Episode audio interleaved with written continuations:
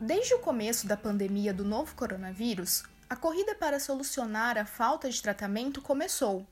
Há os debates e os estudos sobre a eficácia da cloroquina, já citada em dois episódios do nosso podcast, e também sobre vacinas. Atualmente, existem quase 140 iniciativas para o desenvolvimento de uma vacina contra a Covid-19. Após os estudos e o desenvolvimento, as vacinas passam por três fases de testes clínicos, ou seja, com testes em humanos. Esse teste é importante para comprovar a eficácia e a segurança da vacina no organismo. Caso a vacina apresente resultados positivos, ela passa para a fase de aprovação.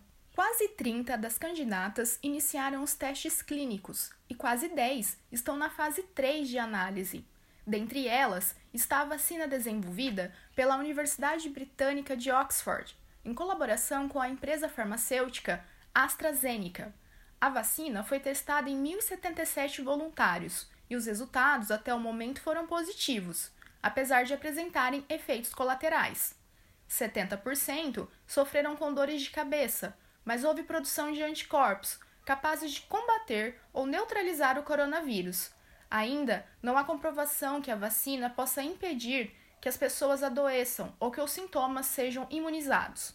A Fundação Brasileira Oswaldo Cruz, a Fiocruz, fez um acordo com a empresa AstraZeneca para a importação da vacina até o início de 2021, caso a eficácia seja comprovada. A previsão é que a quantidade de doses importadas seja o suficiente para imunizar 15% da população brasileira até janeiro de 2021.